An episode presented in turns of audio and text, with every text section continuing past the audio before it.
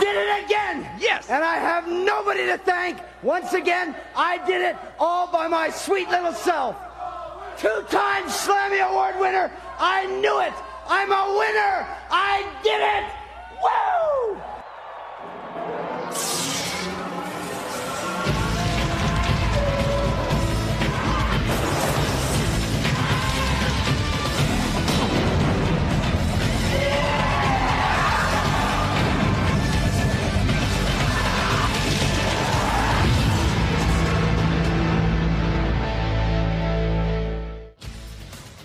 Welcome to the Butts and Seats podcast, episode number 33. 33. The first episode of year two, right? Or did the last one count? as- no, we're gonna count this as season two, episode one, or no, year two, episode one. It's all relative. It's all relative, I'm Nick alongside Emily. as always. We're also recording this after the previous episode came out, so we are fully in year two, post Halloween. Woo! Just We had barely. some quality co- costumes. we did. and You should have checked those out over on the Instagram. If you missed them, go over to Butts in the Pod and check out our costumes. They were pretty good. Yeah. they were I thi- real good. I think yours was better, Thank you. giving you full credit there. Emily went as, I guess that would be, yeah, like 98 Chris Jericho. Yeah, floof and all. I went as 2012 2013 John Cena. We went out to a couple of bars in our area. The only people that knew what my costume was were the bouncers. For both bars that we went to, the bouncers knew who I was. I like to think they're like aspiring like MCW wrestlers that Oh, you're like, oh shit, Chris that'd be Jericho. sweet. One of them just called me the goat, and I was like, "You're right." So today we will be talking about the May 24th, 1999 WCW Monday Nitro. However, we are not going to start at that point.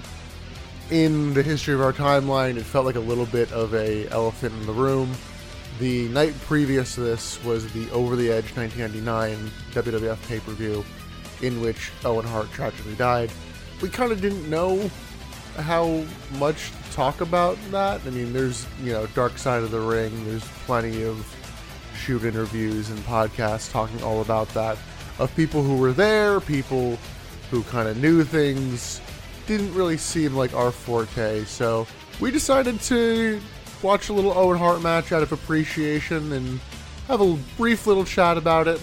I had a hard time deciding which match to watch. So how did you pick this one? So I was looking up like what his best matches were or that other people were saying, and I've seen a couple of them. The there's two Brett Owen matches that people always talk about. One is WrestleMania 10, which is a match I really like, and another one is SummerSlam '94, which got five stars. However, under current day, it hasn't aged as well. It's a lot of escape attempts, followed by more escape attempts followed by more escape attempts. it's a cage match, if I didn't mention. I don't know that you did. No, but yeah, I the ca- figured. yeah. So that's just kind of the repetitive story of the match. We I also debated between a uh, Canadian Stampede pay per view match where it's a five on five match of the Hart Foundation and then it's like Team USA and they're in Canada. And it's a great match and a great moment for the Hearts, but it's a great moment for the Yeah. Hearts, not necessarily Owen Hart. And we wanted to focus on Owen, so I, th- I think the match that you chose. Yeah, was a so proper match. We went with the match from. It sounds so niche. The March third, nineteen ninety seven, Monday Night Raw from was it Berlin? yeah, Yeah, live from Berlin. This is the main event of Raw. Is the European title tournament final to crown the first ever European champion? Which I feel like you were a little surprised. They actually talk about how it's the Yeah. first new title in twenty years. yeah. I didn't realize it was so new. Yeah. Well, I mean, In in the grand scheme, it's yeah, really it new. Sticks around until like early 2002, and then it only ever appears in video games. Ah. Never even made like a remote comeback. But yeah, so we have Owen Hart versus the British Bulldog. Going into this match, Owen and the Bulldog are tag team champions. So it's meant to be like a weird. It, they're two heels facing off. It's like, all right, clearly they're gonna like disrespect each other, and the team's gonna blow up. And that's like kind of the story of the match, but that largely doesn't happen. Not really, no. This was a good match of just two guys that know each other's movesets well. They know each other's wrestling style well and just kind of working off of that. Well, it it's didn't really funny- feel like heel on heel in that sense. Well, I definitely didn't feel on heel- like heel on heel because I guess because they're in Europe, Davy Boy is just so over as a Yeah. face. Like Owen does get booed here, but Davy does not.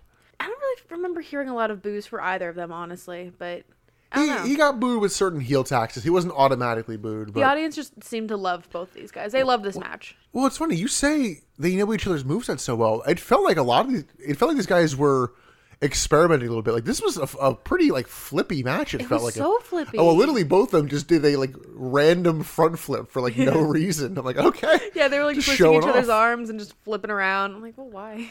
Yeah, we're not going to run through this as quick as we kind of usually do, kind of calling move by move. They do start very technical with just like Yeah. wrist locks and kind of doing the up and down like kip ups. I guess that's what I meant by like they know each other's moves. They were trained in the same way. Oh, Like, yeah. in the Heart Dungeon. Yeah. yeah, like so they they know what each other learned. They know what they know.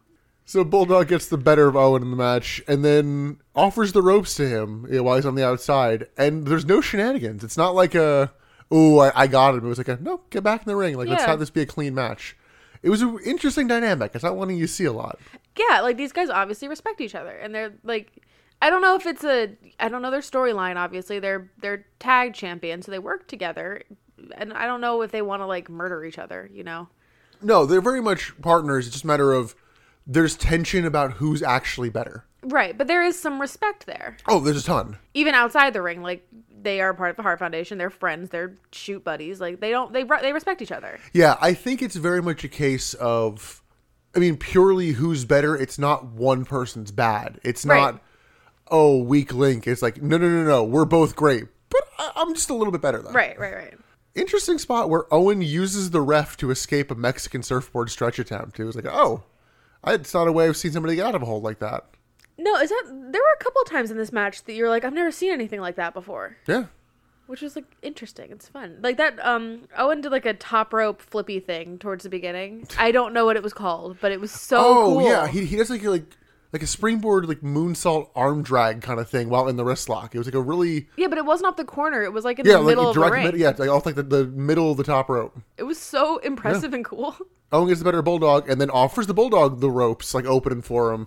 And again, no shenanigans. No, there could have been shenanigans, but there were no shenanigans. We then do get some healery because Owen just feigns a knee injury long enough to gain the advantage and goes for the sharpshooter, but Bulldog powers out and he's pissed. He's like, "What the fuck, dude? Like, I like slowed up because I don't want to actually hurt you." We're having a clean match here, and Yeah. now you're pulling this. Yeah, and that's when the crowd is like, boo. Yeah, Owen hits a Owens rope elbow drop.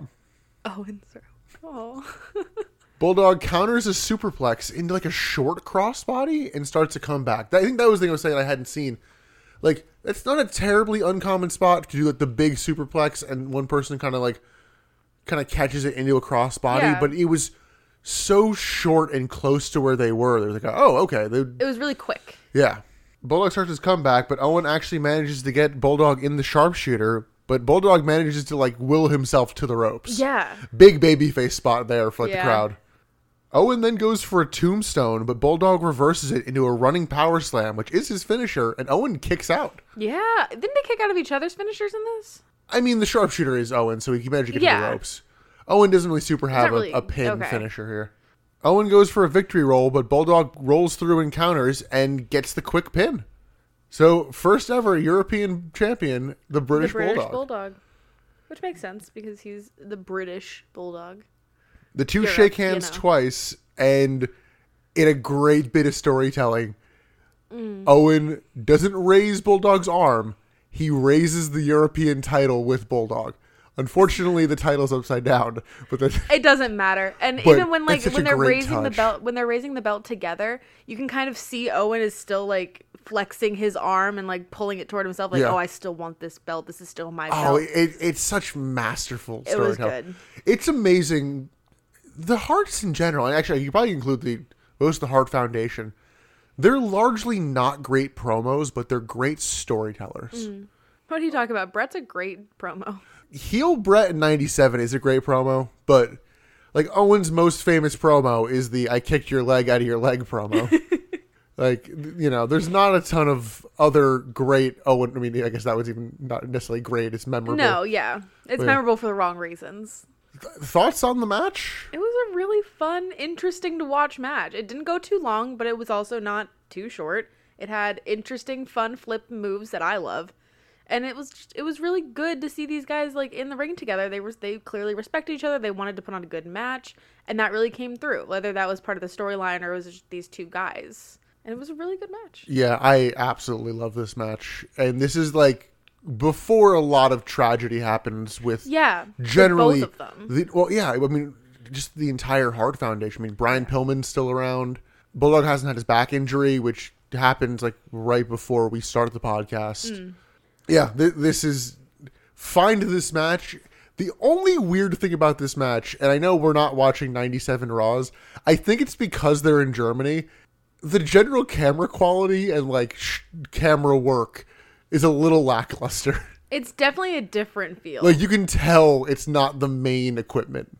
I guess I didn't really notice that. I didn't notice the quality dip. I noticed it was like a different, um, like the way that they were doing the shots was a little was composed a little differently.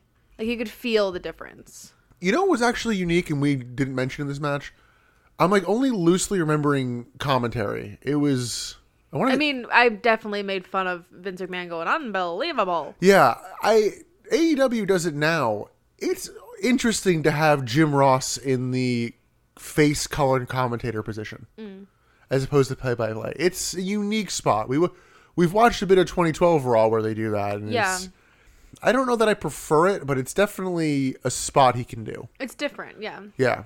And I didn't mind. Oh, I commentary. remember who the I third mean, person was. It was the honky tonk man. Honky Tonky Man. Because he's like, oh, these two are going to like turn on each other. It's like, why are you trying to stir it up?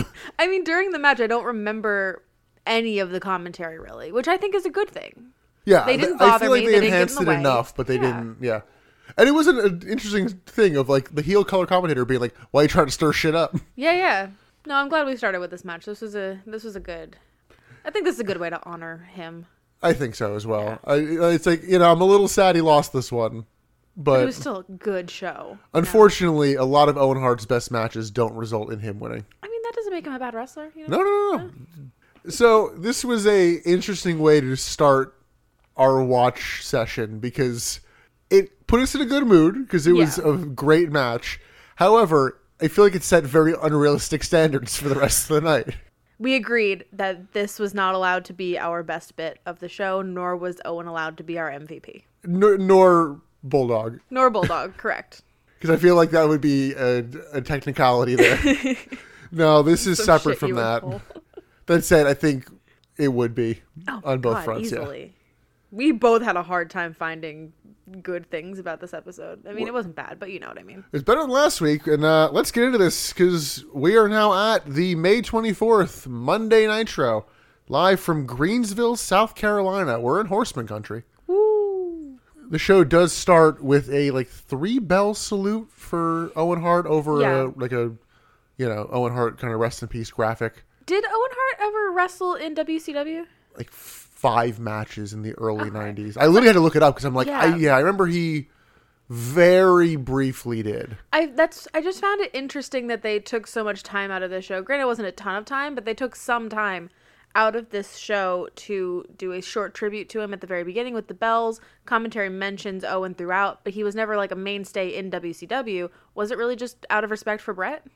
No, I think it was out of respect for, the Owen industry? and, and just yeah, and just his respect throughout Okay. the industry. I mean, think about how many guys in this company have wrestled him. Of course. But he was never a mainstay on WCW television, so I can see, you know, the Bischoffs and the Flairs being like, he's not ours. Yeah, I mean, th- there there have been various instances of WCW not paying proper respects, but Right. I think this one was so tragic yet you had to. So we did not watch it, but over on Raw they did a whole Owen Hart tribute show. Yeah. I mean, have we watched that before, like on our own?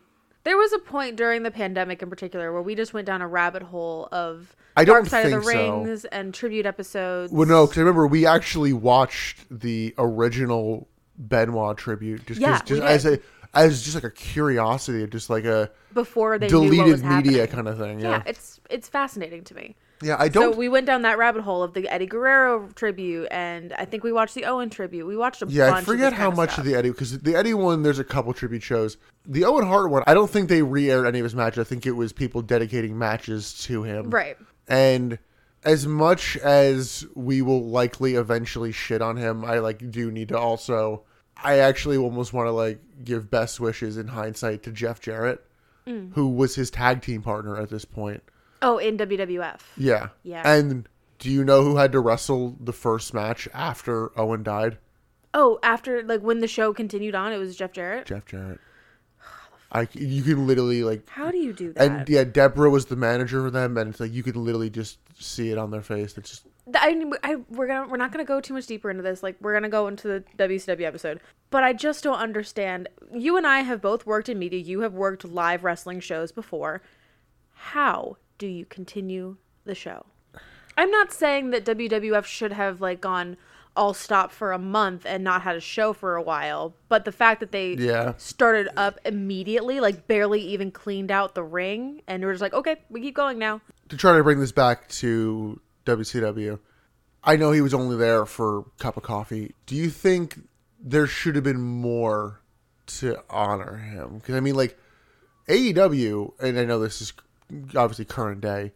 They're doing a whole like Owen Hart tribute tournament upcoming, Really? and obviously he never wrestled there, so it's like a No, I don't think that there should have been more in WCW. I think what they did was Yeah, they mentioned him a because it couple wasn't- times. They mentioned him a few times on commentary. They did the the albeit small tribute at the very beginning of the show. He was not a mainstay on WCW television.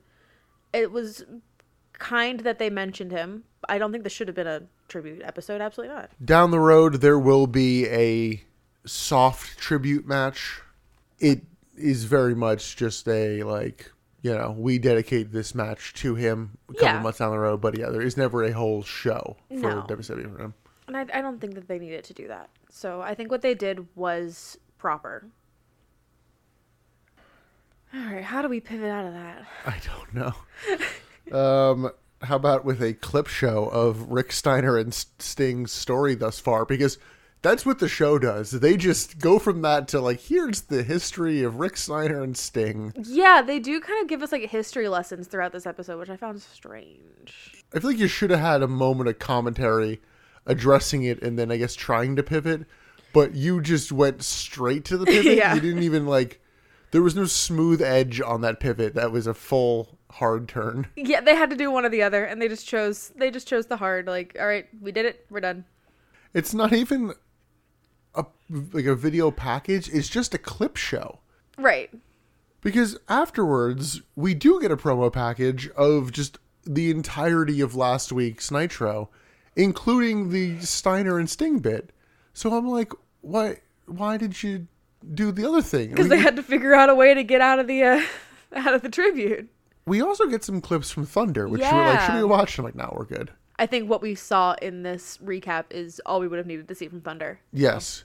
So on to Thunder, Rey Mysterio turned down an offer to join Team Madness, and Randy Savage then just beat the fuck out of him. he also somehow beat the shit out of Conan, Kidman, and Disco Inferno. Oh, and I think Buff Bagwell too. Yeah, just a lot of those like mid card guys, I guess, which comes back up. Yeah. It's So full circles. we'll see a couple of those guys later. Actually, I think we'll see all of them later tonight. Yes. Uh, we go from that to the Nitro opening video, and from that we go to Bam Bam Bigelow backstage, just taunting Saturn and Raven, and then out of nowhere the two are beat down by DDP, and Yeah. Bam Bam Bigelow joins in. It's like, It was oh, like a distract spot from Bam Bam. Just be like, I told you guys you were never gonna win. You never had a chance. Hey, screw you, baby. Bam, you get hit by DDP. yeah. You mentioned something about like, oh yeah, no, it was all Canyon. That's the only reason you guys won. Yeah. Which So- we never saw Canyon in this episode. He was not No. here. Yeah. So we go from that to the Nitro Girls, along with the opening pyro. They're back in the ring. Yeah, they they've been MIA in my, in my brain at least. Well, they've been on the stages. it's it's been a while since we watched, uh you know, the second previous Nitro before this. You're not wrong. Commentary then checks in, and Tony gives his thoughts and prayers to the Hart family, and then tries to shift into storylines. And apparently, Hollywood Hogan is here. Yeah, that was a surprise. I don't know why I didn't expect to see him for a while, but like when they said that he was here, I was like, oh, I'm interested to see Well, what I he think, has to say. I think they said that he was going to be out for a while, so Yes, they didn't give a clear like next week Hogan will be back. Plus, we'll get an in depth look at Eric Bischoff. Who wants that? Do you want an in depth look at Eric Bischoff? Eh, No. The answer's no. We suddenly cut to our first match of the night. Both men are in the ring. It's Chavo Guerrero versus a new gimmicked Van Hammer. Do you know what his gimmick is, Emily? You were so annoyed by this. His new gimmick is he wears black. Yes. He's a biker guy. He's going for No, like he's not. he's doing like a mix between No. he- tell me one thing he did that, that said he was a biker other than wear black. it's a leather jacket with studs on it. That's not a biker thing, though. That's all it Wearing takes a to be leather biker jacket. with with the silver studs. That's not necessarily a biker It's thing. more biker than anybody else. Isn't that the whole NWO's gimmick being bikers? No, because none of them were leather. They used Kevin to. Nash's pants don't count.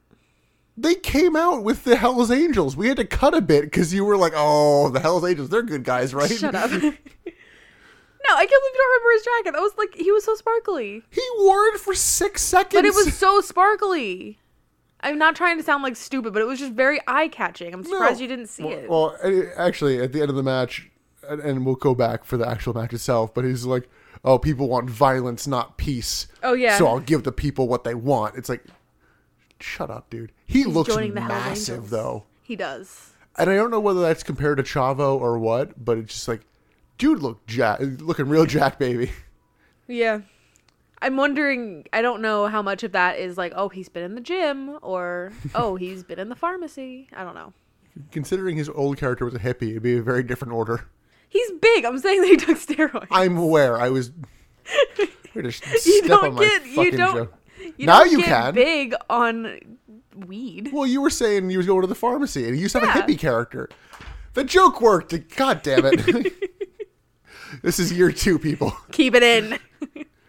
Chavo manages to reverse a move and goes for Aloha Hammer, and it works, but no pin. We get a I s- feel like Chavo misses a lot of like pin opportunities in this match. Like he gets him down and then he's like walks around. Yeah. Yeah. I miss Pepe. I miss Pepe too. I feel like I miss shitting on Pepe because it was not a good gimmick, but at least gave I Chavo liked a little Pepe. something. At least gave us five minutes out of Chavo.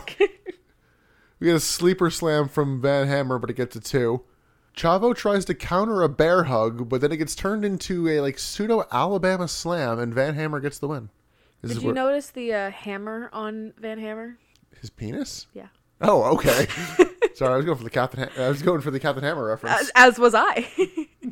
Uh, I did not notice Van Hammer's penis. No. he he was he was back in, I don't- you know. He wasn't wearing gray sweatpants, but you know, he might as well have been.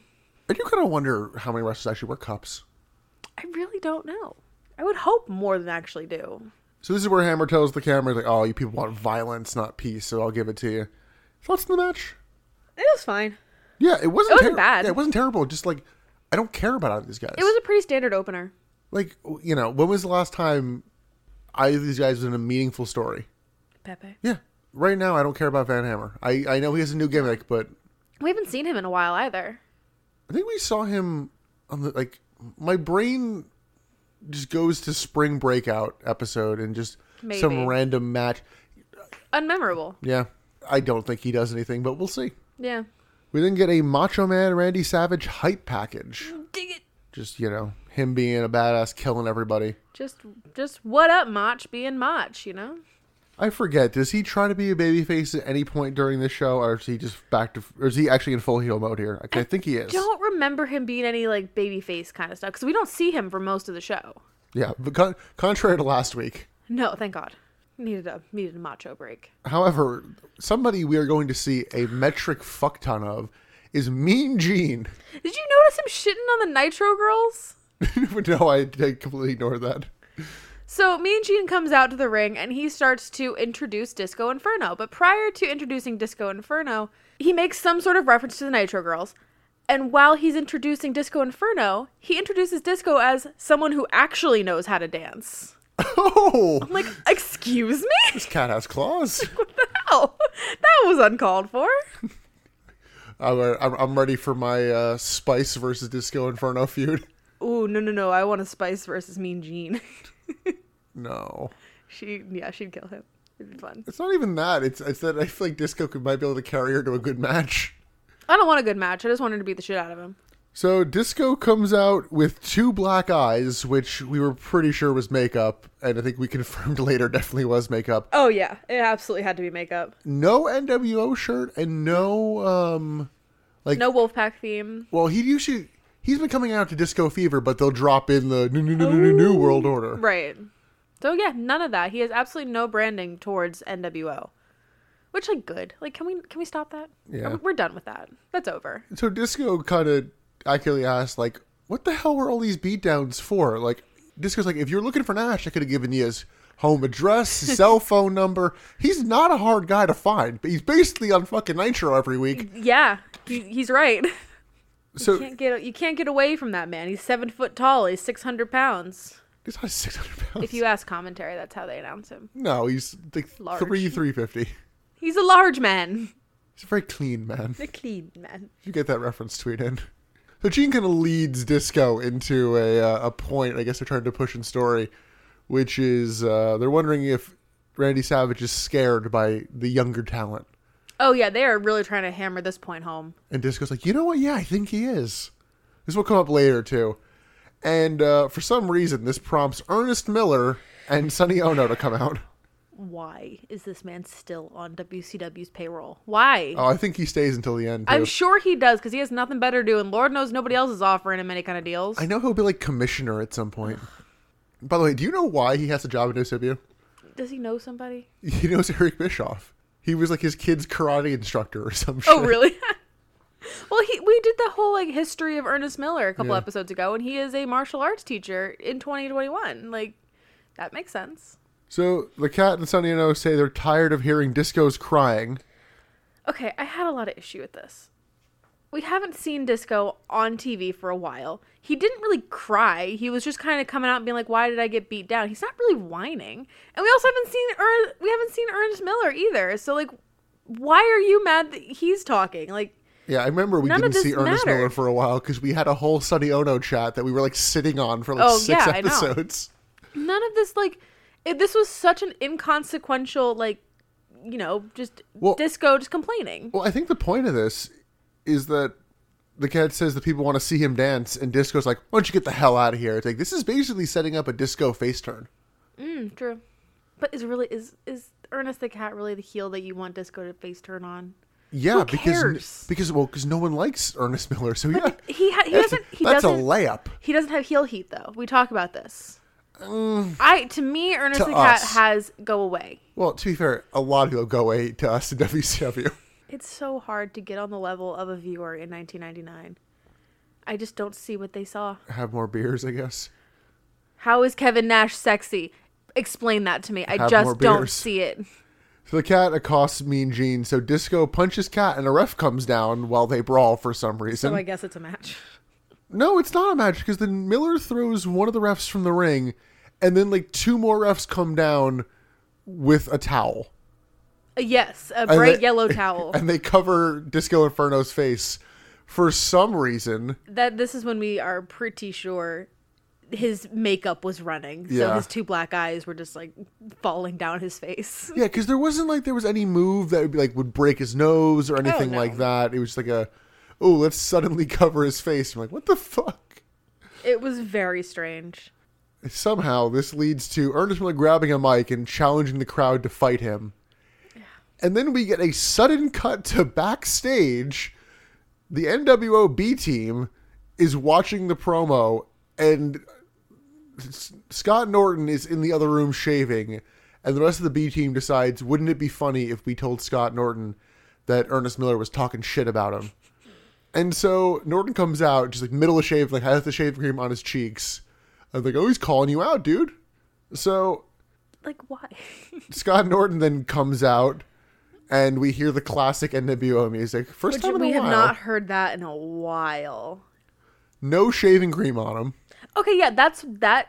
That bothered weirdly you. enough, that is what broke my um your suspension, of, your suspension of disbelief. Yeah, it broke my immersion because if you are shaving your face, like I'm not a man, I don't shave my face, but I'm I'm sure, like I've seen my dad when he like shaved his face, there would always be like a little bit of shaving cream like stuck in your ear or you don't wipe it off that that well or like especially when it's something like this where you're supposed to be wiping it off really quickly to get out to the ring and do this there's not going to be any shaving cream left really i don't think so You know, the only thing I'll actually point to is I'm pretty sure it cut from the live image to the B team. I don't remember, but I think it, did, did. So, yeah.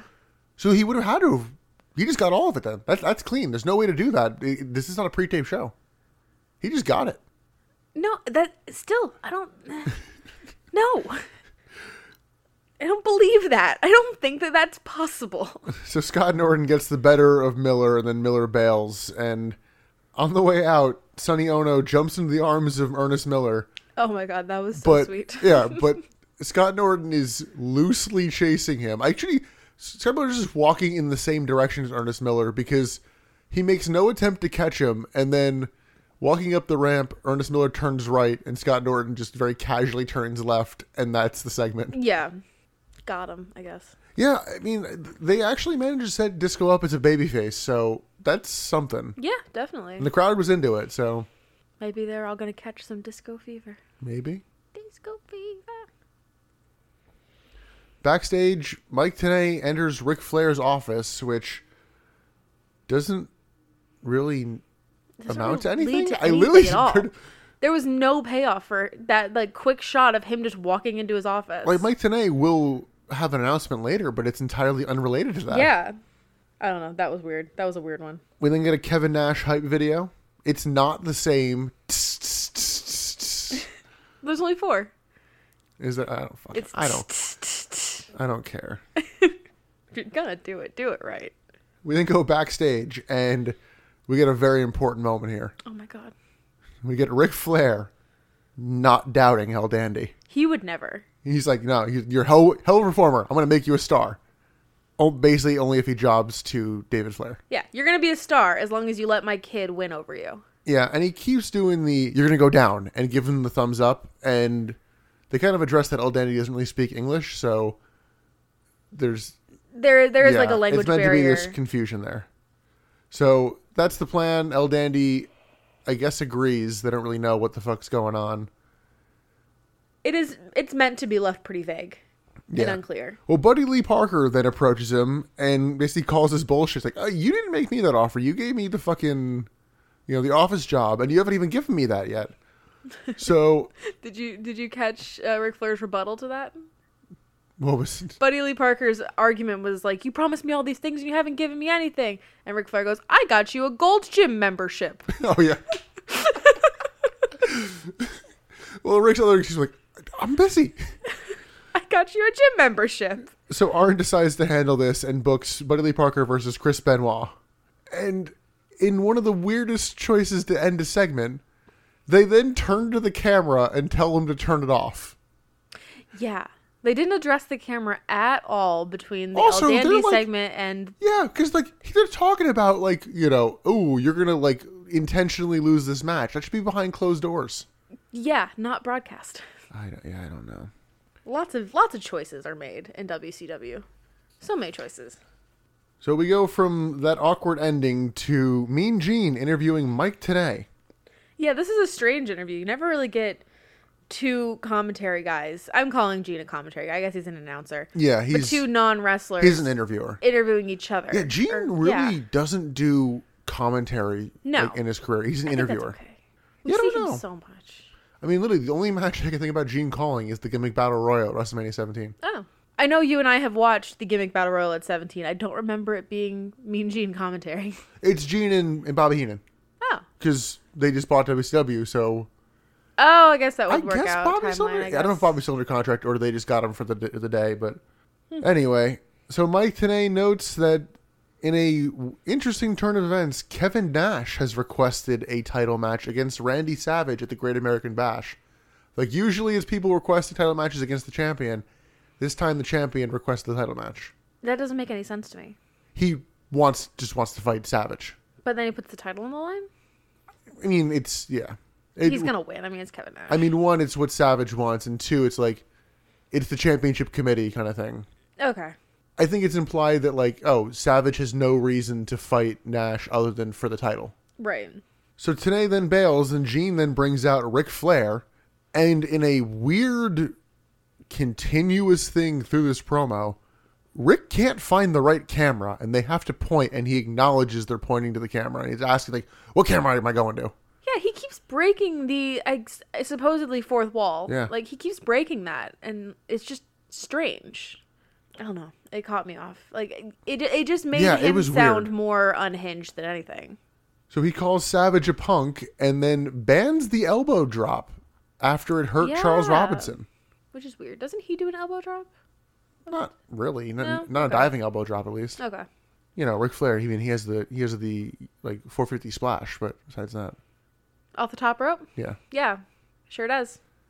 Flair then tells Bischoff and Piper that he is the president of WCW.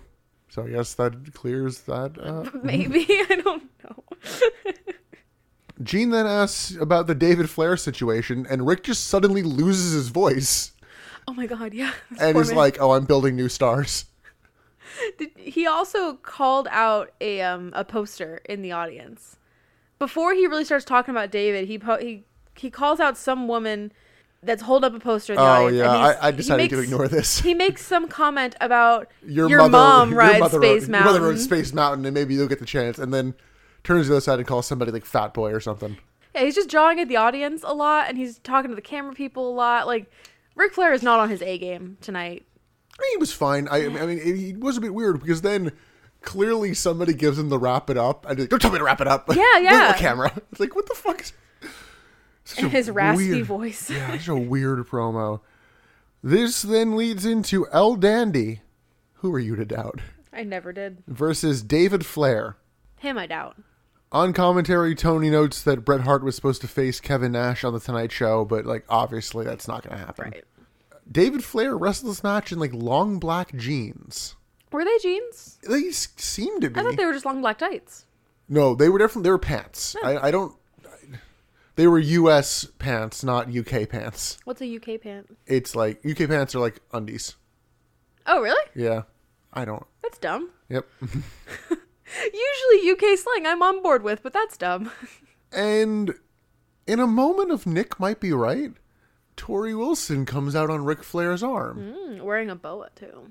A feather boa. Yeah, that seemed weird. I'm like, no, that's Hulk Hogan's It's thing. 90s. No, I'm like, that's Hulk Hogan's thing. Eh. It He's wasn't here tonight. it wasn't yellow and red. It didn't eh. And the match starts, and holy Jesus, David Flair cannot run the ropes. Oh yeah. He like one very much like tucks both of his arms so far in to where like, like, his elbows touch to run to like to bounce off any of the ropes. It's Yeah. r- and like slows. Kelly Kelly runs the ropes better than David Flair. It feels like I, w- I was just thinking about the episode of like Tough Enough when Steve Austin's telling the new kids to run the ropes and he's just like screaming at them to actually hit the rope and not just like walk into it. I was just thinking about like Steve Austin screaming at David Flair, like, actually run the ropes, damn it. that was a terrible Steve Austin impression. Emily, what's your favorite match? Um, what, what was it? Melina. Alicia Fox versus Melina. Yeah. In the match, we get a drop toe hold from El Dandy to a just frozen David Flair. Oh he my God, completely yeah. loses what the fuck was supposed to happen.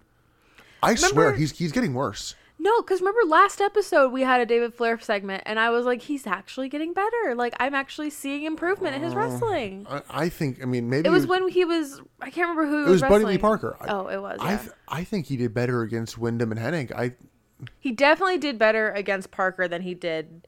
Um, El Dandy. El Dandy. Oh, for no, sure. yeah, no. But yeah, no, he he's he's he's lost. Because after that, El Dandy goes for a drop kick and misses by like three inches. It's pretty close. And David just stands there, doesn't sell it, and I'm like, oh, I guess he missed. I, don't know. Yeah, it wasn't like he stepped out of the way. He literally just stood there, and then El Kinda Dandy took just it. I yeah. guess. I don't And know. this is meant to be El Dandy isn't, you know, isn't in on it. Like it's not meant to be Yeah, him yeah. him throwing it. Because from there, El Dandy just works over David. So Rick distracts the ref. Arn comes in, hits a spine buster on El Dandy to a huge fucking pop. Oh my god, yeah, that Yeah. was weird. Oh, Well, they're in horseback country. I think it's literally just I the- guess. you know left over. Just fuck yeah, Arn Anderson.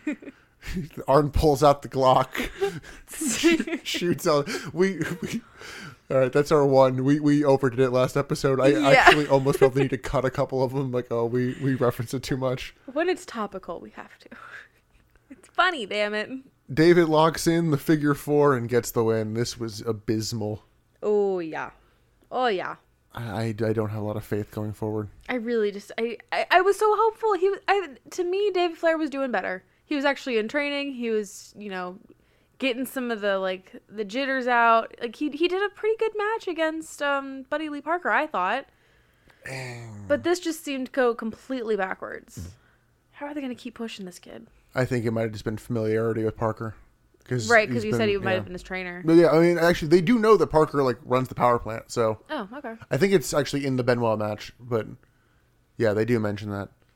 So they're all leaving, and Mean Gene comes out and is suddenly distracted by Tori Wilson. I mean, same. You know, But he brings out Buff Bagwell. I still hate this man. is he still buff? He's in buff suspenders. Is he still the stuff? He was never. Jeez. So Buff agrees with Disco Inferno that the older guys might be scared of the young talent. I don't really think I would consider Buff Bagwell the young talent. I guess it's just. I'm actually. How old do you think Buff is at this point? I would say I, I think we looked this up. Isn't he like I want to say 29? He's like late 20s. I mean, that's. That's young comparatively, you're Yeah. right, but I just don't think of him as like the young up and comer, you know. Well, that's because you need to actually go do something to be a young up and comer. Yeah, he is 29. Hey. So Gene asks him about Rick Steiner, and Buff cuts a little promo talking about, like, yeah, we have a bunch of history. Like, Rick, you left me paralyzed. And it wasn't a bad promo until he had to hit his catchphrases, and he hit him twice back to back, and it Yeah. just came off so lame and awkward. I'm buff and I'm the stuff and also I'm buff and I'm the stuff. Like Yeah. but Ad- additionally, I am Buff, and I'm the stuff. in case you missed it. And can I, am can I the add stuff. I am the stuff and I'm additionally buff, but you know, vice versa. Yeah, it wasn't a terrible promo to start, but it j- just like oh man, it just was a wet fart of a finish.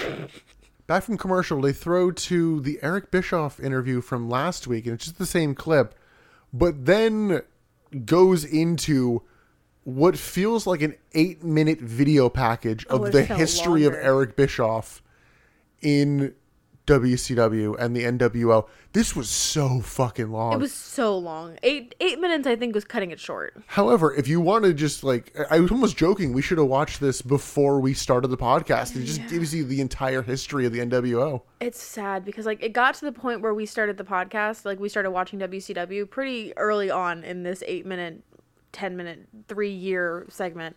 And everything just feels so long ago. Like remember when Randy Anderson got fired in front of his kids? Like god, that feels like an it feels like a lifetime ago. Oh, I laughed my ass off. Well, that was, that was before we even started the podcast. He came back afterwards. Oh, but- we just saw the recap segment of him getting fired. yeah, but I did laugh at them talking about Kevin Nash debuting, Oh. and they I, they did cut the line. Look at the adjective play. That's where the big kids play. they did include the everybody has 30 days to join the NWO kind of thing, which just completely Yeah. diluted the group because like everybody just fucking joined at that point, I don't think I realized that that is what made the NWO so massive. pretty much. I mean, it makes sense. Yeah, Nick's getting up and leaving the room to go do something. I don't know in the other room. But I don't know. I'll talk about this WCW history segment a little bit more. I really enjoyed it. Like as someone that like I it's hard to say that I enjoyed it because like it's, you know, NWO and WCW and all that. But it's kind of nice to see like a history kind of point of view, just put it all in one succinct little package. Like having to see it week in, week out. What? I think I think it's time that you No! the NWO. I was afraid you were gonna get me one of these shirts. Nick. your back on the wolf pack. No. Put it on. I'm too cold to take what I'm wearing off. No, Nick. So I just gave Emily a uh, size medium NWO shirt. I was so torn to get you like a triple XL LWO shirt. just give you the Ray treatment. Oh, that would be cute. I can't believe you. Do not turn your back on the Wolfpack. Now What are I you thinking? can't. No, yeah, you're in. Because once you're NWO, Your NWO For life. life. No. You know what this shirt is, Nick? It's part of your birthday present, but go on. It's just too You sweet. Why? need a minute. Why did you do this to me? Happy birthday. My birthday's not for another month. If I had better video editing skills, I would cut a uh, video package of still photos of you to that sound. Oh my god. You have time to do it for my birthday party. Um, I was actually like, peeking through my notes, going, "Oh shit, when can I break this out?" Because the NWO are not part of the show anymore. this is when you chose to do this. oh god. Here I was talking about like how good that package was, and you just came in and ruined it. Well, the package doesn't know how much power Eric Bischoff has. It's like, Oh, oh, yeah. he he's returned. What can he do? It's like, Like what I was saying was like it's nice to have the entire history of it in one succinct package as opposed to watching it week to week to week unfold. Because watching it week by week made us want to die. yeah, Just having it all fed to you at once, it's not as bad. But yeah, the the package is so confused of how, what Eric Bischoff's role in this company is. well, happy birthday. A month early. so we just took a slight break, and uh, Emily has donned her Wolfpack shirt. Oh, I feel like I missed a trick of wrapping it up and s- saying it was from Big Sexy. if you said it was from Big Sexy, I would not have opened it. Would you have just known? I would have had a feeling. See, I feel like now at a later podcast, you need to buy your own black and white NWO shirt and like rip this open. To like, no, I joined. I the turned my black and white." back. Well, considering you're down, let's cheer you up. Next up is a cruiserweight battle royal. yeah. So if you were watching this live and you want to know who was in this match, tough shit. However, um, I have the list for you. It is Blitzkrieg versus Damien versus Evan Courageous versus Halloween. Oh, there's his name. Halloween? Yeah. Oh, the guy that looked like a jack o' lantern? That's Yeah. appropriate. Versus Johnny Swinger versus Kaz Hayashi versus Kidman versus Lash LaRue versus Prince Ayakea versus Psychosis versus the man whose music they come out to, Juventud Guerrera, who proceeds to come out onto the ramp, pour some water on himself, take a step, and completely slip and eat shit. Oh, he fell so Oh hard. my god. He literally he had to walk it off. He like So I will give Nick some credit here because a few weeks ago when they debuted the new set for WCW, he pro- he properly noted out that there was an issue in the stairwell, yeah, as like did less you than know two Ric months Flair. ago in terms of Yeah. the Nitro. Ric Flair pointed it out when he came down too, like we gotta get that fixed, and nothing has changed on it. And I thought of it as like, oh, it's a non-issue, like whatever, let's go around, not a problem. No, I've seen plenty of guys literally like walk the edge of it. Yeah. But they no one had ever fallen or anything. It never like hindered an entrance. This is he slid down that little ramp. And he ha- he had to take a second, like Nick said, and like walked off to the side, and you could tell that he fell like right on the bone. You know how that like hurts extra when you hit when you slip and you fall right on your bone, like when you slip on ice. Oh, this poor man. He just Yeah. looked at, like he was in so much pain. I think the embarrassment was pushing through Yeah. the pain though. I was like, no. I'll Because he push on. tried to jump right back into character real quick. I'm like, buddy, you're hurt. It's okay. Just slink to the ring. It's all right. So I noted that this match is a real who's who as in terms of I have to ask who? Good one. I don't know who half these guys are. I don't either. I like usually I have a hard time identifying wrestlers as it is, but this one was just like a bunch of guys that I'd never seen before. Yeah, which so I have to like doubly ask. Evan Courageous got a cruiserweight title match last week. Why? 'Cause- And he lost. Why is he back in the battle royal? Cause He got it for no reason and just okay. yeah. yeah, cause fuck you. That's why. Yeah, so this match is I think it's just kind of sloppily shot. It's real hard to follow. It's not Mm-hmm. I mean, it's just a mess of people and they take a while to eliminate anybody. We did start laughing our ass off at Billy Kidman cuz he just sits in the corner doing nothing For like ninety percent of this match. yeah, I would say it would feel like 10 minutes. This match only goes 8. So these like the the guys that we don't really know the names of, they're all beating on each other, and the entire time Billy Kim is just standing in the corner waiting for somebody to like try to start brawling with him, I guess. I think Because he doesn't need to Yeah, start. I wonder how anything with much of these it is guys. just like you know I don't know who's doing intricate spots, so I'm just gonna stay out of it. I doubt there were any I intricate wa- spots planned. I have seen John Cena get pissed at Rey Mysterio for doing this exact thing. Oh my Yeah. Oh. god, this is where Rey learned it. He learned it from his partner. But there came a point in this where I guess Juventud noticed that Ray was or that uh, Billy was just kind of standing there doing nothing, and Juventud like did come up to him and start like beating on him, like, "Hey, you're part of this too. Come in, like, do Well, something." well, Hoovy's not much better in this match because Hoovy hits a Hurricane Rana, and you literally see him like reach back for the leg to go for the pin, and then he realizes kind of quickly, but not quickly enough. Like, oh yeah, it's a battle royal, no pin. There's no pins here. He like reached back. Oh no, never mind. I mean, that's good though. That's like muscle memory in the ring. Like, you do the move, you go for the pin. So, yeah, a bunch of people get eliminated. Uh, Lash LaRue and Blitzkrieg are fighting on the outside after being eliminated. Some people get eliminated, and then we get sudden Hugh Morris. Just A coming, wild out, Hugh Morris appears. just coming out with Jimmy Hart. He eliminates a good amount of the field, and I swear some go through the middle rope, but it's fine. Kidman then takes the fight to Hugh Morris, which gets a massive pop. They're like, oh shit! Like Billy Kidman is like th- they're behind him here. They want to see things done with him. Yeah, I'm actually like kind of wondering where is Billy Kidman from? he's from New Jersey. Is he? I think so. I think we've looked this up before. He's from New Haven, Connecticut.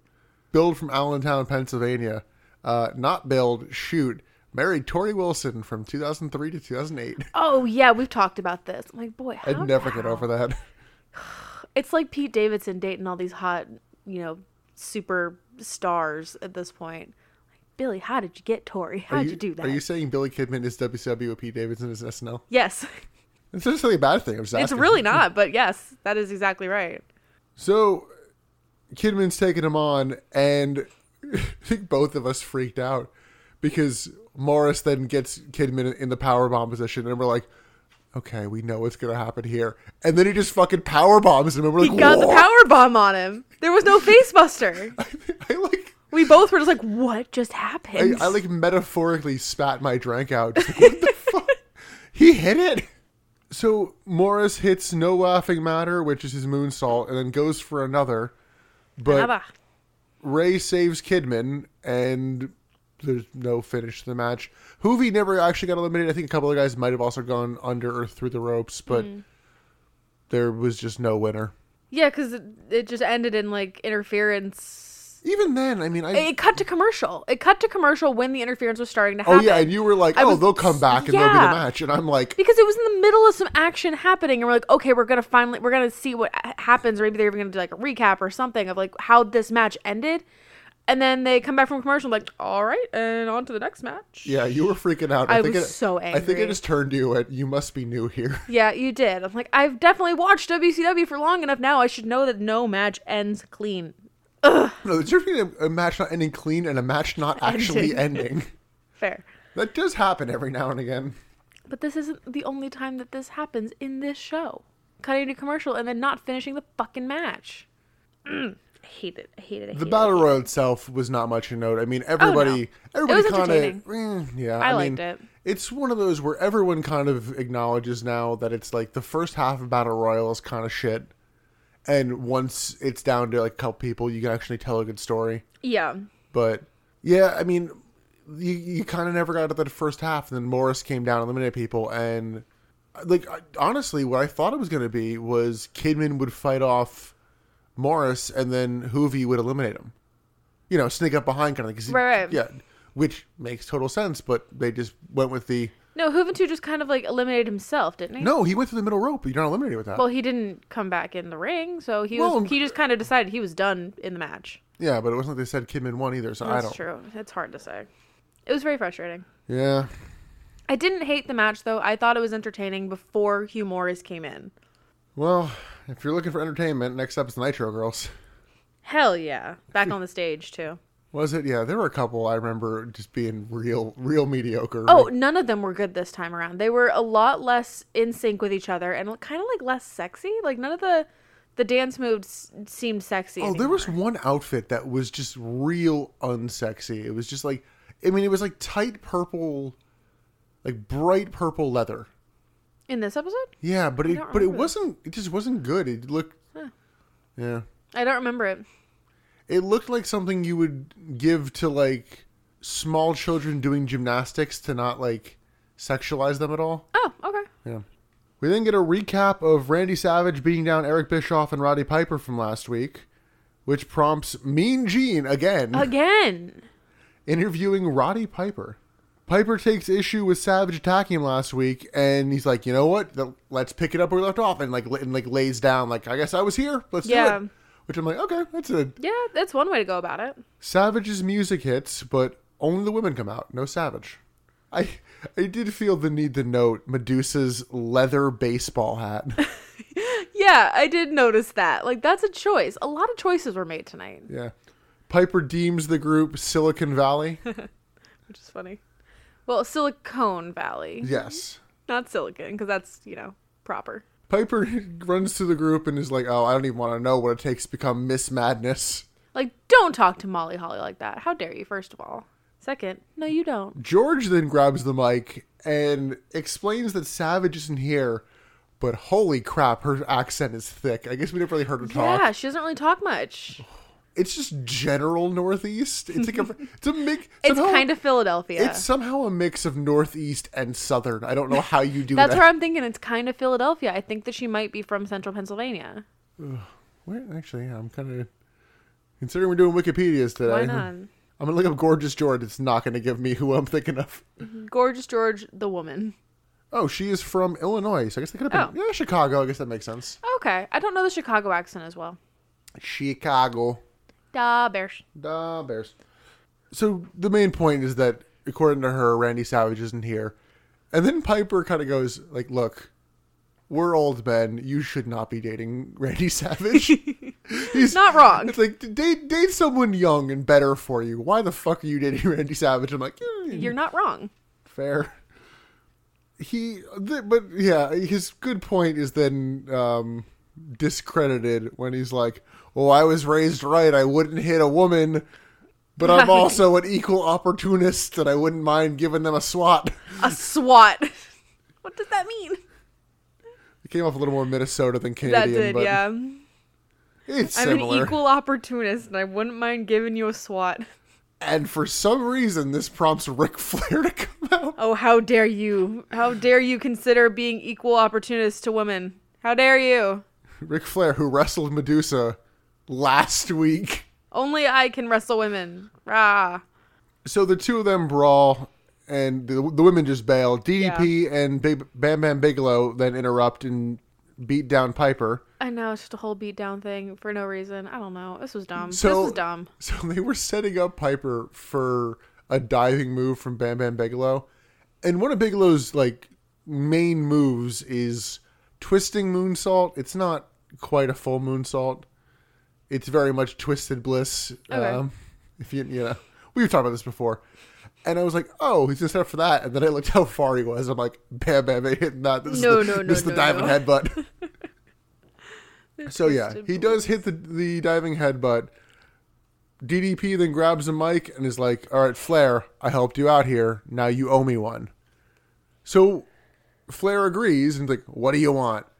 And DDP, who is fresh off losing the title, losing the WWE title via getting screwed, and then not winning it last week due to interference, goes, "I want a tag team title match."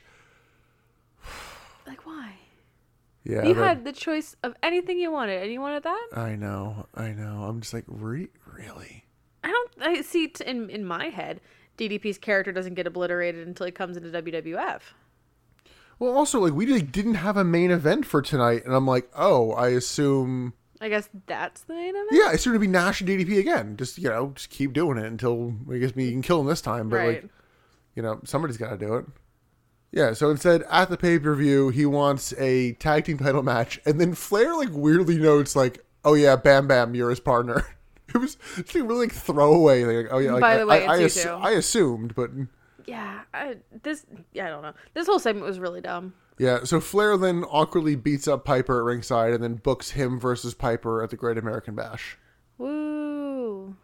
Yeah, this this was ima- and I feel like any interview segment that starts with one guy and then ends with four is probably not. Yeah. This started as an interview. Huh?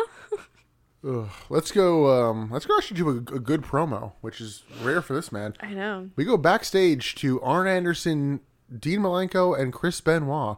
They're all having a chat, and one Dean also points out, "I don't care that the camera's here." It's like, what the? F-? Stop mentioning the cameras. So he's kind of like, "Yeah, we joined the Horsemen," and like, y- you know, you keep saying, "Oh, wait till Flair's in charge." Like, Flair's in charge, and like, Flair's been in charge. Flair's been in charge. It's not like shit's been going great for us. Like, not even like, oh, we've been losing matches. Like, we're not really getting a ton of opportunities. Like, we were being held down under Bischoff, and we thought, oh, this will be better, and it's the same. yeah. So what the fuck? He also implies you have to your driver's license has to prove you're you're 45 or older to get a push, Which is, And I'm like, not wrong. "Oh." That was the line that I was like, ooh, Yeah, and he's like, this man is about to turn. yeah, Dean's like, there's like 30 guys, 20, 30 guys waiting in the wings, just like waiting for their shot, and it's like, all right, And we just keep pushing the same five old men. Yeah, like it was a g- really good It was point. a and- good promo. Yeah, and I, I was almost sad Arn didn't have any sort of rebuttal to that. Really, it was just it like uh, felt a very real. yeah. I mean, I got to imagine, especially we, we we talked about the ten people last week. Yeah. I got to imagine that's festering in both these guys. Oh my god, yeah. I mean, both of them leave, and the eh, like in January of next year for a reason. yeah. Like yeah, this is a this is a promo part of the episode, part of the storyline, but it's it's a it's not not real. So yeah, we'll have Chris Benoit versus Buddy Lee Parker later in the night. We go from that to a Sting and Lex Luger history c- package, kind of explaining their history. How, I'm kind of curious how you felt about this because I knew bits of this, and I knew all you knew was what I kind of told you last week. So I mean, this is I liked seeing old Sting. It didn't it feels like a very different know, person. it's so it was weird. weird cuz we just saw like Surfer Sting. but like their and- history together. I don't guess I didn't realize how much time they had spent wrestling together. Like you said they were a tag team for a long for a long time. Yeah, I mean they, they were like friends and a tag team. I kind of imagine that everyone is friendly. Yeah, I mean, like backstage. th- they should point out, like as good a team as they were, like they didn't win the tag titles for like a while, like, Yeah. like ninety six something. It's like yeah, But they wrestled together for a long time, and I guess I just didn't realize how close they were. yeah. It's cool. It's cool to see that kind of stuff. I, like those kind of relationship building moments. I also forget how messy the fake Sting in NWO yeah. story. wa- oh Jesus Christ! I am I am glad they didn't manage to bring up the Black Scorpion. I feel like somehow they were trying to work that in, although maybe they're trying to forget that. Aren't we all? We we go from history to, history. to ancient history at this point. It feels like we get a Nitro Grill package Talk about history. from Las Vegas, Nevada. So, if you had the option to go to either the Nitro Grill or the WWE New York's, what was it called? This You know, it, was- it was so- so it was E. WWE E New York. It was E, WWF, WWF New New York, and I think when it actually became in WWE, it became the World. If you had the option to go to either one of those today in 2021, they were both still open. Okay, I you was, had I was gonna say, Oh, I'm like, all right, what the fuck? Uh, In 2021, you had tickets to both New York City and Las Vegas, all paid for. Which one do you go to?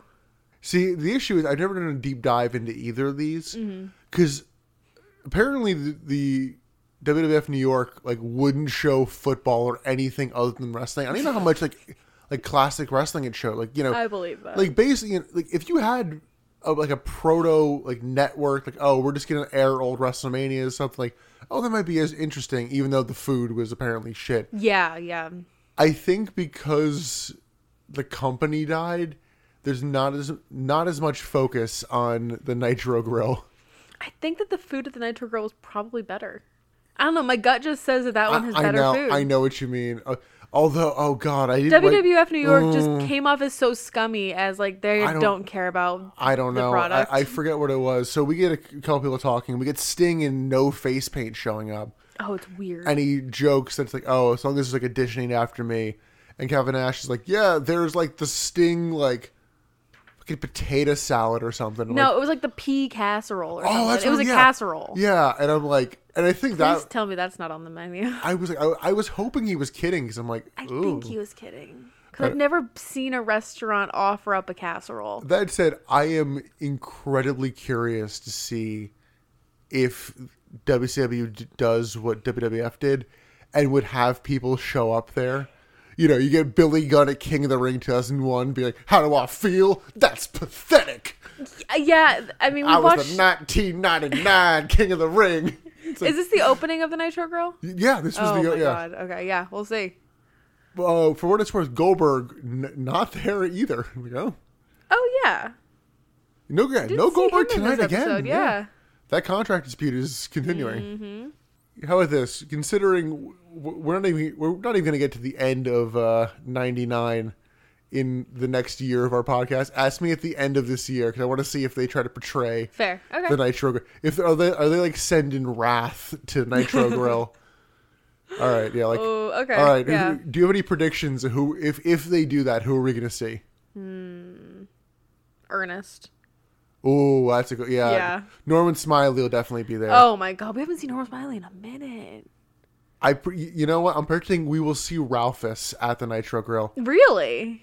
Personal security, have him checking IDs. Okay, yeah, I could see that. Uh, I think some of the B team could show up there, I feel like the B like team. Scott Norton. I feel like the B team will have a segment there. Mm, okay. I'm Um, just thinking of just like disposable. Yeah, I, I- Wrestlers, you know? I feel like we we won't actually see Glacier there live. We'll see Glacier in a recap package as someone doing a signing. Like he's not even worth doing the promo. Just like, oh, Glacier was there signing autographs. Take our word for it. Let's keep on. Oh god, keeping that, on. that that felt mean. Honestly, I don't know why. Glacier? yeah, I feel bad about that one. Like, oh, Sorry, bud. I'm sure you're a nice guy. you and your like million dollar Mortal Kombat entrance. Finish him. What what his his career? Oh. Oh, like, Oh, see that was mean. Glacier. If I saw more of you, I might have more a better opinion. I just have not seen enough of I have you. no opinion. I just saw you lose to Wrath, and that was it. Although, Oh. although, oh yeah, and I was gonna say, oh yeah, he was on the he was on the Mortal Kombat show. I'm like, no, Wrath was. It, was, it wasn't even the Mortal Kombat guy. He was the Oh. other guy. Aw. Uh, it was Adam Bomb, one half of the future Chronic. Emily, we still have to look forward to. Yay. Where where are we? When- Our next segment is Roddy Piper. oh yeah, getting backstage. taped up. Yeah, Roddy Piper's just getting taped up, like facing the camera, and he's like, His entire torso is getting taped up. Like, I guess I've never been an athlete in that sense, but what are you taping up if In you're a- taping your in any entire? I was a swimmer. so in any sense. Um, you you know what? If- When we were in Florida, we timed each other's laps. Yeah, I was losing my pants. Yeah, I won. Was it hard? Anyway. you were exhausted. Continue your your point. Anyway, if you're taping up your entire torso, what are you taping up? Your ribs is what you're It didn't kind of. feel like they were taping his ribs as much as they were taping his stomach. Yeah, I think some of that is just that the tape shifts. Okay. It's just the same thought I had like in Mulan when she gets shot, they like tape up her entire stomach. Uh, they're gonna say I'm like, Mulan. but why? Yeah, this- What are you taping up? One of one of two points when she just w- has the best makeup wipe ever invented, or when she just completely cuts her hair like one Oh, fucking cut. one sweep? Yeah, no. Unrealistic beauty I, standards. I feel like yeah, I feel like people focus too much on the makeup wipe as opposed to well, the that's haircut. just like, how'd you do it? How do you get eyeliner and mascara off in one go? also, Impossible. that clean l- just line down the face. Yeah, perfectly symmetrical. I don't think Yeah, so. so Piper's getting taped up, and he's like, "All right, the night's young. Flair, I challenge you, DDP, and Bam Bam Bigelow, and you know, I'll I'll find two partners." DDP stands for Don't Diss Piper. I was saying I thought it was going to be Raven and Saturn because we saw them earlier in the night, and I was wrong. You actually managed to get yours correct. I However, predicted it. you were right, but we will wait until we get to that to give a little suspense. I'm pretty proud of that too. When I can trick you, I'm like, damn, I know wrestling real well. Then you get Kurt Hennig suddenly on commentary. Cause sure, He he takes issue with Conan's rap music. he sounds like such a boomer in this segment. Yeah, he longs for the days of old country music, you know, Willie Nelson, and I don't remember who else he I said. don't get this rap music. What happened to this old country boy singing him the blues? Well, to add to the weirdest thing, The country rhythm and blu- blues is what he said. Tony then throws to a video package for WCW signing a deal with Tommy Boy Music, It was weird. which I guess is like a rap hip hop label. But the whole segment is like, oh, we're bringing music to wrestling in a way that has never been brought before. Oh, this guy came off so scummy. Yeah. Oh my god. Oh, yeah. He he he came off like, "Oh, you want a record deal, do you?" And like, Step into my casting couch. Mm-hmm. yeah. That man that man had a black leather couch in his office. I'm just Yeah. saying. It was kind of gross. The whole the whole segment just felt gross. Oh, I I do want to look up Tommy Boy Records controversy after the show is over. Oh, I'm sure there's That might, something. that might be a good hook for next episode. So we go from this to Buddy Lee Parker versus Chris Benoit with only Dean Malenko, no Arn with him. No. The tension is there. It's a bit stiff early on, which I think both these guys kind of like that style. I get the Yeah. feeling. Um, until Benoit hits triple Germans. I love the triple Germans. Oh, it is great. It's a good move. This is where on commentary, Hennig notes that Parker runs the power plant, which is Mm. the training center. And I'm like, I, I think that confirms my David Flair theory. Definitely. I, I had a real hard time paying attention to this one. I just, It I, was pretty boring. I think it's just the fact that it's Parker. I just don't, I don't, I knew who was going to win. Yeah. It was boring, it was formulaic, and it was it was fairly short too. Yeah, it was basically if nobody interferes, Benoit's going to win. It's not even remotely in question. Yeah. So Benoit hits a diving headbutt to Hennig saying rap is crap, which will come back. We've Really? briefly Oh, mentioned this God. before, but yeah, rap is crap will come back.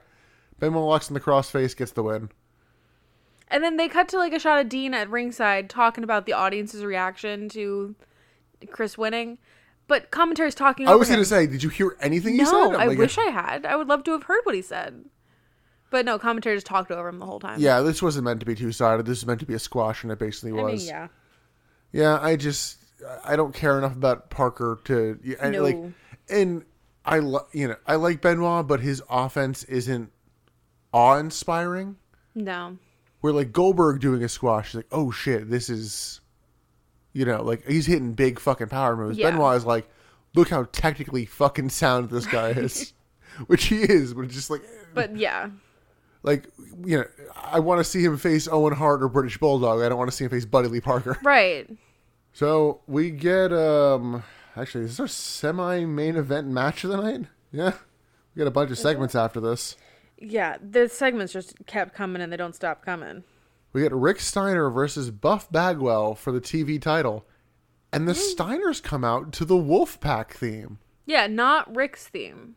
Welcome to the Rainforest Cafe is gone currently. I mean, I think the only person who came out to the fucking Wolfpack theme tonight, so True. But I guess this means Er. that Rick is part of the Wolfpack. actually maybe someone else, someone else may have come out of them too but yeah i mean it, it's it's i don't think they came out in the shirts but yeah it's it's definitely fading because scott comes out first weirdly enough holding the us title and it's like oh we're the steiners but here's me with the us title 'Cause i was literally like oh yeah, Yeah. that hasn't been a focus for a little while But it feels was like. also weird that Scott was in the foreground. Yeah. Rick is wrestling. so scott grabs a mic and says he came here to find a freak Ugh. and he won't stop until you say boom shakalaka You know what? That's okay. Because you know what that means? He has a safe word. and that's healthy. Uh, He then heals on the crowd for a bit. Uh, Scott notes that they're back together because Rick, bas- because basically Rick decided that Scott was right. It's like, yep, Rick's a doormat. Like, yeah, you know, Scott, you were right. Fuck it. Yeah, I think they mentioned that like Rick is in the NWO now, so Yeah, I think they, they briefly mentioned that he has joined uh, joined the Wolfpack. Rick then grabs the mic and says he's going to target Buff's neck. It's like, Jesus. and then says, if you don't like me, bite me. Oh! Got him. Shit, buddy. Wow, devastating. Got him. How will you re- financially recover from this? Buff then comes out. Do you know what my note is? Oh no. In all caps. I'm so glad this wasn't Sting or Goldberg or even Luger. Buff tries to attack both Steiners, but Rick gains control before the bell. Buff gets the advantage until Scott interferes, and then Rick regains control. And it looks like Scott was injured during this. Like The attire, he hasn't been wrestling recently, and he just kind of looked, seemed to be limping a little bit. I didn't see it. You saw it when they were like out on the out on ringside. Well, on the outside, Rick pulls up the mats and hits a pile driver on the concrete. Yeah, because they did this spot a couple weeks ago, but they like countered it and ended up going on the mats anyway. Commentary doesn't push this as being that crazy deal. That's like we're writing you out for six months kind of shit Yeah. right there. That's because like attempted murder. because then they they go in the ring and like Rick's like, all right, we're, I'm gonna do a move, and then suddenly Sting's music kind of hits. I thought it was Goldberg's music. Yeah, you did not know who this was gonna be. Yeah, I, to, to be fair, I mean, I maybe I think I'm still better than uh, me and Gene hearing "What up, Mach?" Ooh, yeah, could who it could be? it be? Yeah, they're both orchestral. I'm like, okay, I'm at least closer. So Sting's music hits, and a Sting monster truck comes out, To which I noted, fucking sick, and somebody in a Sting mask is driving the Sick. truck. sick. And Lex Luger suddenly reveals himself to be in the Sting mask, I was convinced this was gonna be Kevin Nash for some reason. I don't know why. Okay, we'll come back to that at the end of the segment. Because then Sting is in the ring with a bat and they bail and they nope, oh, we suddenly cut to go commercial. go to commercial. Never Oh. get a resolution. Yeah. Just cut to commercial. This, this, uh, we'll see if we see Buff for a little while. I mean, I would for- I mean, I would hope not in terms of my own interest and I would hope not in Yeah. terms of you gave him a pile driver on the fucking concrete. However, I do laugh at you saying, "Oh, was this Kevin Nash?" Kevin Nash once or twice tried doing a fake sting kind of thing, Mm-hmm. and they had him rappel down, and then he got in the ring, and you know it's a seven foot man. Yeah. so it's like, like you know in in the truck you can hide it. In the ring, it's like, oh, who is this Kevin Nash shaped man wearing a sting mask? There's a Kevin Nash shaped hole in the door. Who could it have been? Remember, that- remember that time they actually threw Kevin Nash through the wall? No. It was Big Oh, Show's oh cut my off. god, yeah.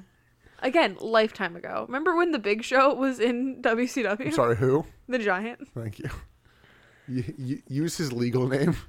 So yeah, sudden commercial, and we come back to the Nitro Girls. Yeah, we don't get a resolution to that segment. Hennig is still on commentary and complains about rap music until Conan just comes out and attacks him.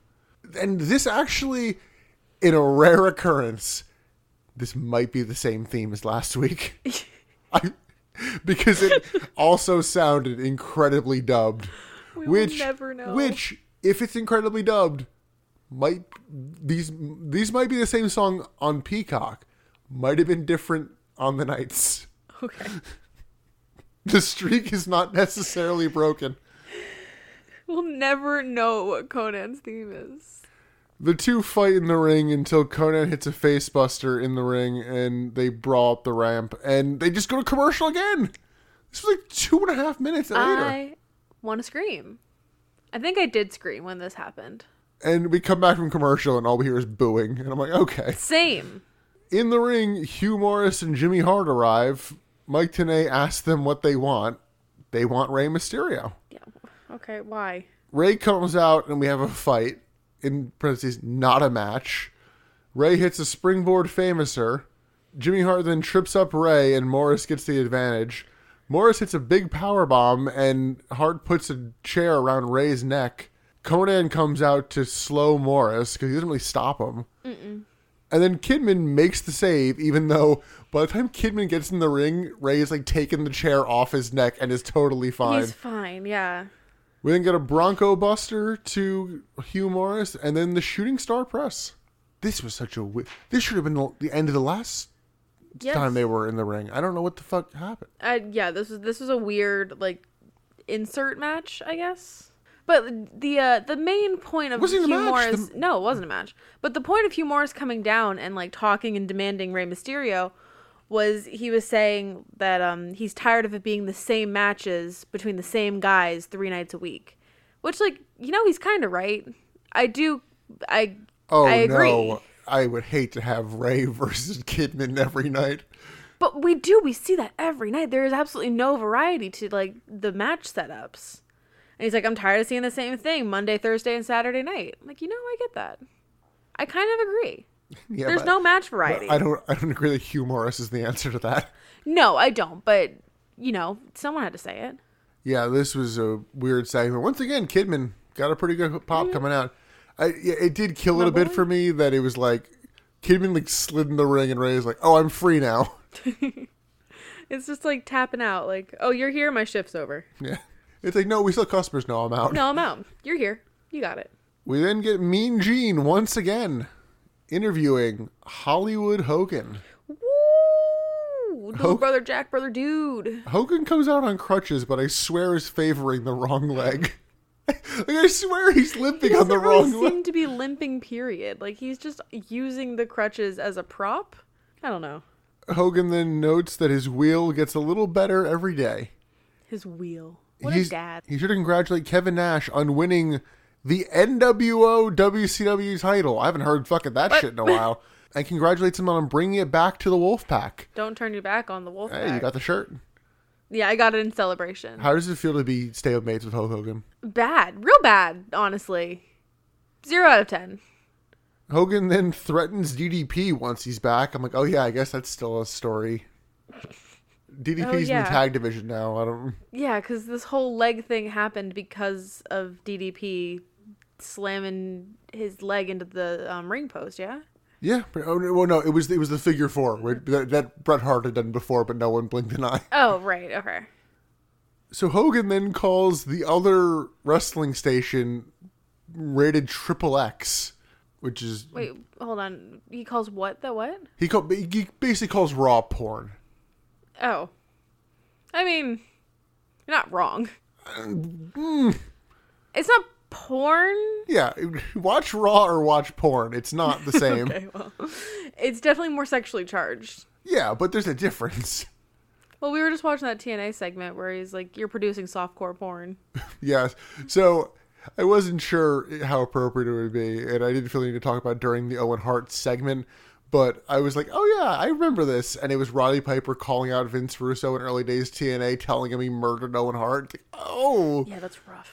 and you literally hear the crowd go like, oh, Yeah, that that one line from Roddy Piper just shut the whole crowd up. It's like, "Mm, maybe we don't go there. Anyway, on Nitro, Hulk Hogan has one of the funniest lines I've ever heard him give. And I don't think he, and I know he didn't mean it that way, but oh my God, I busted out laughing. It's like, most people don't know this, but I'm a master of politics backstage.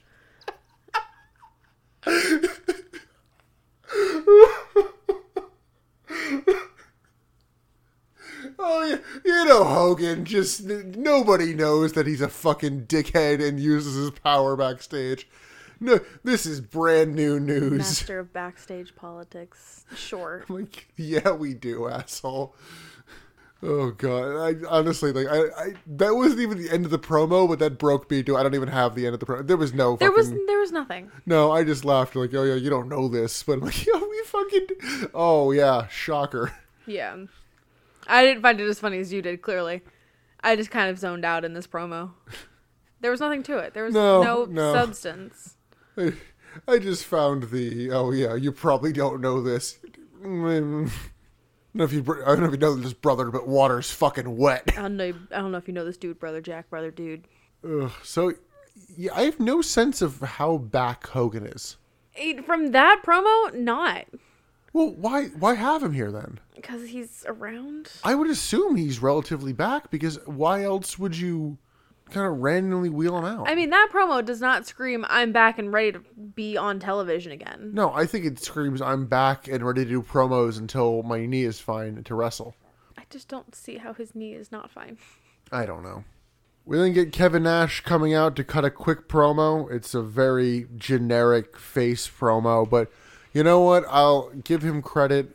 Doing the bullshit Wolfpack's in the house while he's a face is lazy, Yeah. but at least it's not mixed messaging. South I d- Carolina. I don't feel gaslighted by Kevin Nash. And then the thing is what it was. It was like, oh, I'm so evil. And like, "Ew." it's like, stop gaslighting me. gaslight gatekeep girl boss. His promo is interrupted by Randy Savage's music, and What up, Mach? the girls come out, and I swear she wasn't earlier, but Gorgeous George is on crutches here. She was not earlier. You're She- correct. the commentary notes She's them. decided that she's on crutches now. they did say Randy Savage isn't here earlier, so I'm like, okay, is he actually gonna be here? And then, oh, what, what, wa- what was the lazy setup to the line of Kevin Nash? Like, oh, I'd rather see your box.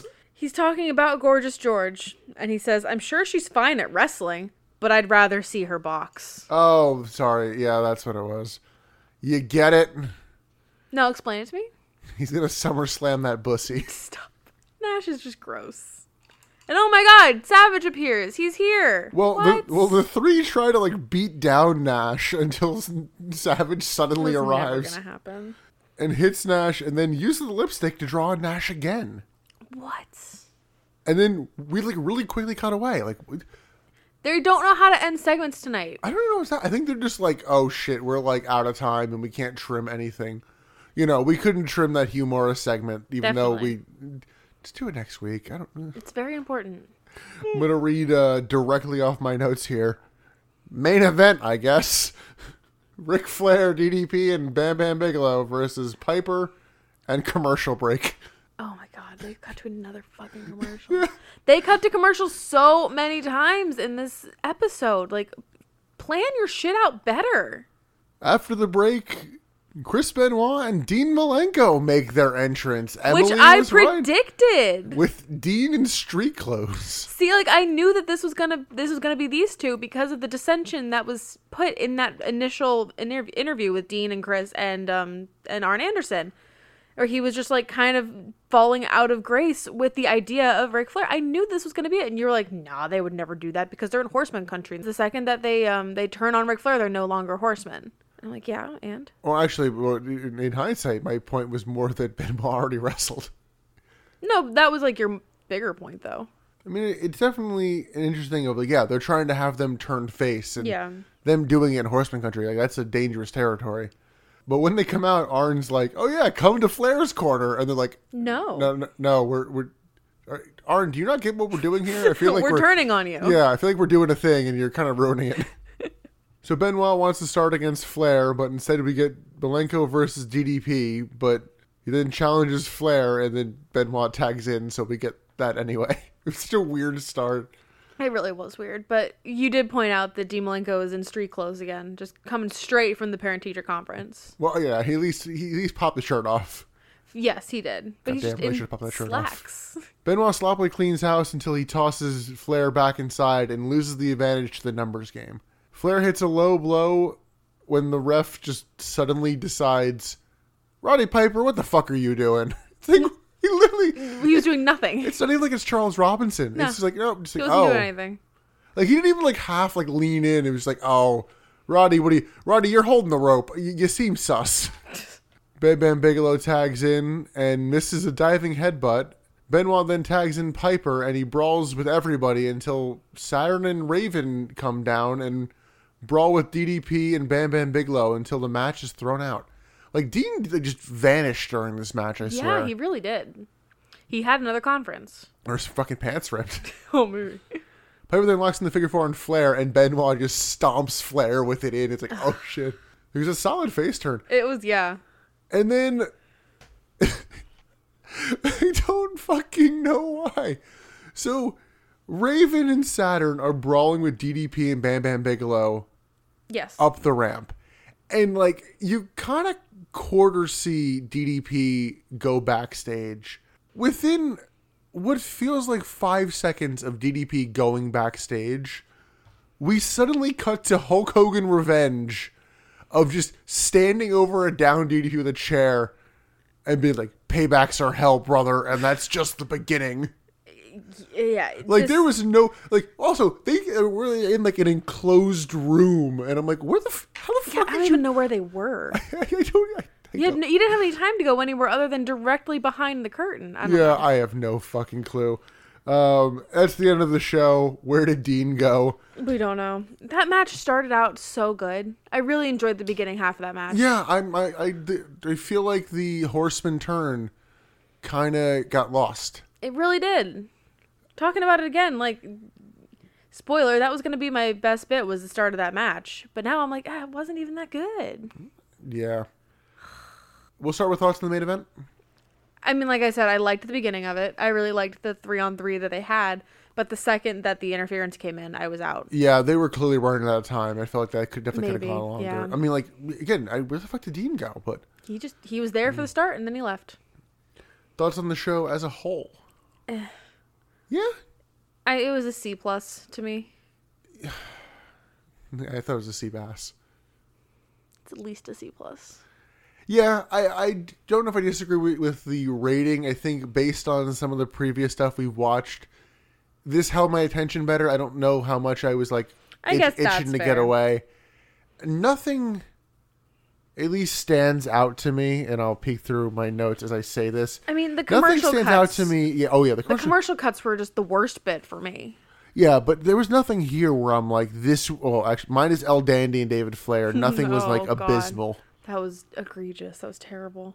yeah, nothing was after that was terrible, and I'm like, you know what, this was, eh. It was fine. Which and honestly, I think we're gonna have to start taking as as good. I ugh, that sucks, but yeah, probably. Yeah, I guess let's go from that and let's wrap this up and do best bit and MVP. Emily, what is your best bit? It sounded like you lost your best bit, so I guess I kind of did. I don't really know that I have a best bit. you got you got to pick something. Well, you what's yours? I feel like you're gonna copy mine. Then. I'm not gonna copy it. I'm actually gonna give my best bit to the backstage D Malenko promo. I think, especially considering there was nothing teased about the Horseman being frustrated going into the Yeah. show, and them turning did not feel unnatural. No, it made sense. Yeah, I, I and was thinking about and that. I as- think that promo potentially, did but- so much heavy lifting, as brief as it was. That I'm like, you know what? Especially for D, D Malenko is not deemed one you know one of the better promos. He can tell a great story in the ring, but I think I got to give it to that. yeah, that was definitely my second place. I mean, I'll give it. I I still still give it to the six man tag at the end. Like the match itself was good, but the ending ruined it. But the initial setup and the reveal of them being the partners, like I always like when I'm right. So I'll give it to me for being right. Who is your MVP? I gave it to Dean Malenko. D Malenko Oh, okay. in particular Dean, not the two of them. His the like the way you just said like in that that interview scene Yeah. backstage with Arn Anderson, the way he spoke, he stood out to me the most. What about you? What you got? I'm actually giving mine to Billy Kidman. He didn't do anything. Mm, I disagree. I think Billy Kidman maximized his fucking minutes today, minus the fact that he stood in the corner for some of the. Yeah, that's what I'm saying. He didn't do No, anything. No, I'm saying when it was his time to shine, he shined to me. All right. I mean, no, I love Billy. That that fucking pop for him just punching Hugh Morris. I'm like, the crowd wants to cheer him, yeah. and you know he, he didn't kill Morris with the shooting star press later in the night, so you know that's an A plus by me. I mean, take your wins where you can get them, I You know, guess. yeah, no, I think Billy Kidman shined a bit here tonight. All right.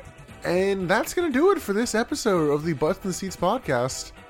So next up is the May 31st Monday Nitro. We uh, I guess we have two nitros left before the Great American Bash. This feels like a really long build. It's actually a lot shorter. like, I thought it was six weeks. You know, it's it would have been five weeks. It's actually only four weeks of television. So All right. yeah, I think it's just we're drawing things out a little Yeah, bit we over are. here, but lives are changing. We're sorting that out, but we hope to at least keep up the episode quality, if Oh, not definitely. quantity. So until next time, you can follow us on Twitter and Instagram at Butts in the Pod. Like us on Facebook. Yeah, the Facebook um, app name didn't change; just the group did. So. Yeah, we were expecting a lot bigger of a change to happen with the Zuckerberg talks. We're gonna run down all the places you can listen to us. Spotify, Apple Podcasts, Google Podcasts, Amazon Podcast, Stitcher. Good job. Until you hear us next time going towards the Great American Bash in our is that our hometown? Does that count? Yes, we're gonna call it our hometown, Baltimore. Yeah, yeah we're, we're heading towards coming back to Baltimore. Woo! Thanks for listening to the Butts in the Seats podcast. Goodbye.